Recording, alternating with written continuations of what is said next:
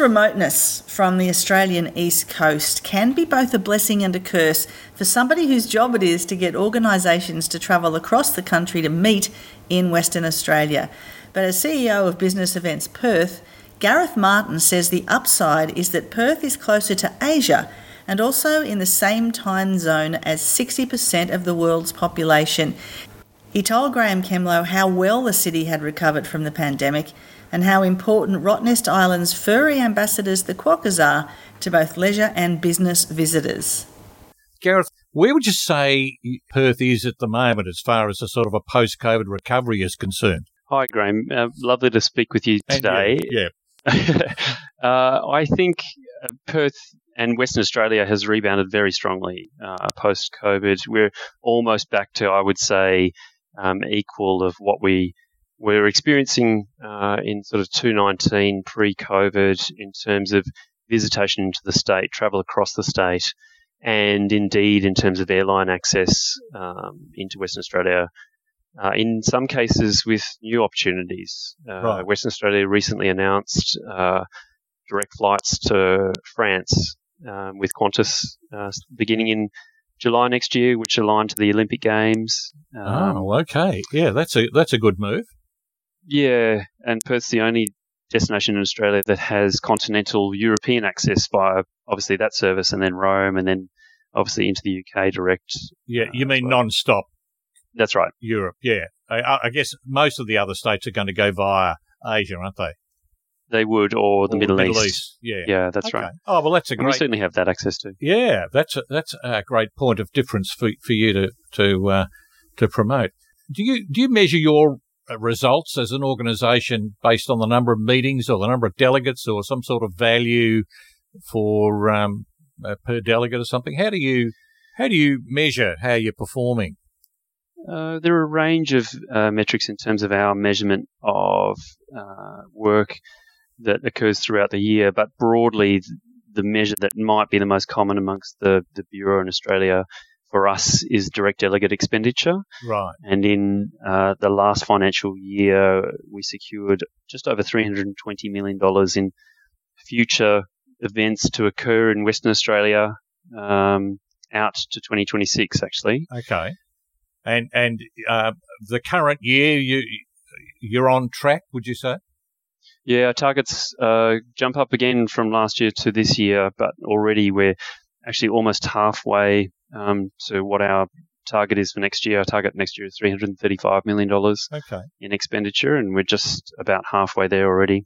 Fantastic. That's uh, well, that's great considering we, you know even I know you weren't as hard hit as uh, perhaps we were in the in the east. We've got to stop whinging about that, I guess. But um, everybody did at least suffer it to some extent, didn't they? Oh, hugely. I think uh, uh, massive hits to confidence in terms of uh, even uh, meeting together, uh, people connecting together over a coffee. You know, just just wasn't possible on, mm. on some level for a certain period of time. But then also the future of the industry and when, where that may lay. But I think the experience that we understand well together is that people like to connect in person, and those innocuous occasions where you might bump into an old colleague or a new a new friend um, mm. in a in a business event environment. Absolutely, and uh, within the meetings sector, you've got meetings, incentives, conferences, conventions, and exhibitions. Are any of those your particular strong suit, or do you do a, a, a mix of them all? Uh, certainly secure uh, business events across a range of uh, activities, but really the strong point for Western Australia is association events, right. both national and international association events. Certainly by uh, direct delegate expenditure impact. If you talk volume, uh, Western Australia, with its near Asia access to markets like Singapore and Malaysia, we secure many, many uh, smaller corporate incentive events uh, in terms of volume, but in terms of total delegate economic impact association events are the, by far the largest. They're the conventions that could be a thousand or more people, yeah? That's right. Uh, the average yeah ranges between 400 delegates and just over a thousand delegates, depending on which venue they're choosing in Western Australia. Large delegate numbers who come at a defined time of year noting that they're going to have an annual meeting or, or yeah, it, it sort of sometimes it rotates around the states, doesn't it? That's true, but we have found uh, in recent times, and probably an impact of COVID, is that there are certainly impacts around associations choosing to stage their future events. Uh, that may be that they want to engage more closely with membership and remain closer to headquarters. So there's so there has been in some way a little bit of a lag effect that we've found with association events. Right. Um, certainly been strongly successful, but probably slower to rebound. And in association terms, post COVID, really, uh, I guess associations were booking their future events one or two years out because they had had to not hold an event. So they effectively forecast a future destination. So we're finding that we're bidding on events now out to 2030, 2031, oh, okay. uh, which is pushed a little bit further out than what we were experiencing pre COVID. Certainly much more activity as well. The short lead time business still around, or is that uh, sort of resumed a, a, more normal pattern of uh, booking? Yeah, alternately, we found uh, sort of coming out of COVID, not really understanding where that business might lie. But if you're talking short term sort of corporate business, that rebounded very strongly last right. year. Okay. Um, and stronger than we even thought it might do. We had no real understanding. I think it, it relates back to what I was saying before about the association side. Corporates hadn't pre-planned and booked their future next year destination and re- really were open um, to an open field of um, destinations to choose from. So we found you know really strong flexibility across corporate companies who were looking to reward their staff who'd worked hard through a really challenging period. Uh, yeah. Uh, so that's rebounded quite strongly. Now, uh, in in that acronym MICE, which we don't sort of use uh, publicly, uh, well, our magazine does, but uh, we don't yeah. sort of use it really anymore. The the incentive segment is the area which I think resonates most with the leisure market, and, and funnily enough, people who visit destinations on incentive often return as leisure guests with the family. They're like the forward scouts. Um, mm. Is that does that happen in Perth? I imagine it does. I think we do find that uh, not just incentive, but also association side. I think right. Perth is a remote destination that many uh, people isn't. It isn't the first destination to choose from a leisure perspective, but certainly coming here in a business context opens the possibilities to then uh, bringing um, family and inviting friends uh, as well. So right. we certainly find strong visitation post event. Right. Okay. So um, just asking you with your CEO hat on from Business Events Perth, um, what issues are most important to you now? You know, putting COVID uh, t- into our past. Um, maybe what did you learn out of that experience that that um, you need to work with industry on now to sort of meet their needs? Yeah, I think we've all learned to be more flexible uh, across the board. So clients and certainly our membership and and I think I think those that show initiative and are open in terms of their engagement and transparent in how they work. I think trying to offer solutions and being part of a team focused uh, process, I think rewards great results ultimately. So not just that in-person connection, but really in the extension of that between the, the client and the supplier and uh, from and, and our um, circumstance as well. I think we all know that we need to work together, and then and with that, uh, open collaboration brings great reward. Right. And what what do you think your greatest challenge is for 2024, Gareth?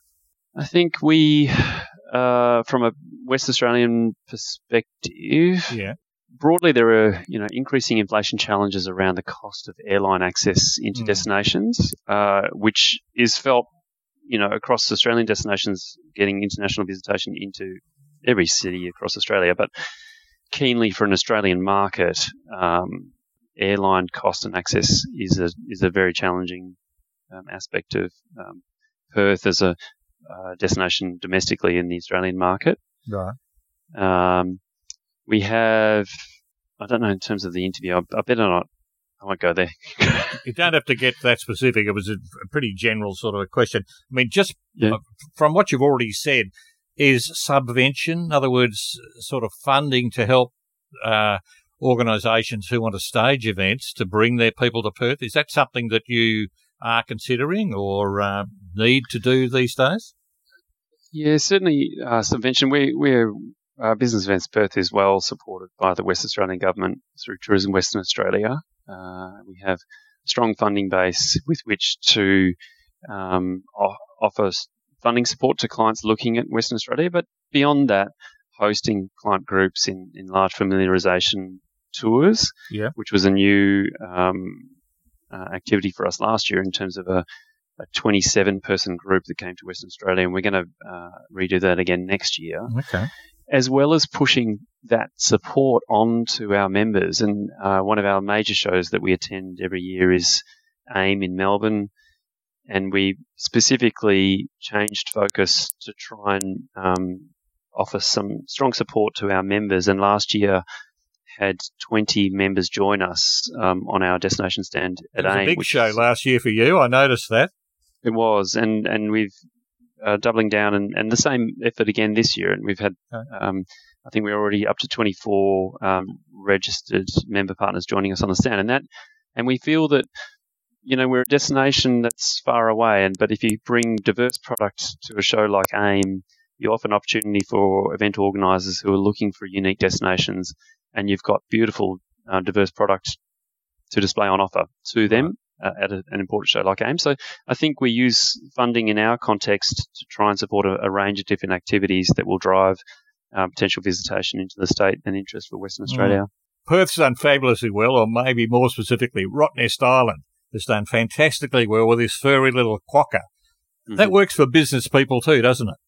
It does. It's a it's a destination that's not far from Perth, only 25 minutes from Fremantle. So it's certainly is opportunity to add on to the end of a conference in terms of visitation, but it also has facilities on the island that allow it um, to host sort of smaller uh, events as well. Uh, and it's it, honestly, it's it's the Perth playground. It's where we go for a, a bit of a rest and uh, relaxation from our perspective as well. It's a well um, well visited spot from well, locals. It was a secret for a long time, I reckon. Oh, that's the right. You can out. find. yeah, you can find a beautiful part of the island that's untouched anywhere you go because yeah. there's no cars. It's easy to get around. You've got to be on a bicycle to uh, move any faster than walking pace. You do, yeah. So, Gareth, just finally, what, what do you believe your greatest opportunity is for 2024 and beyond?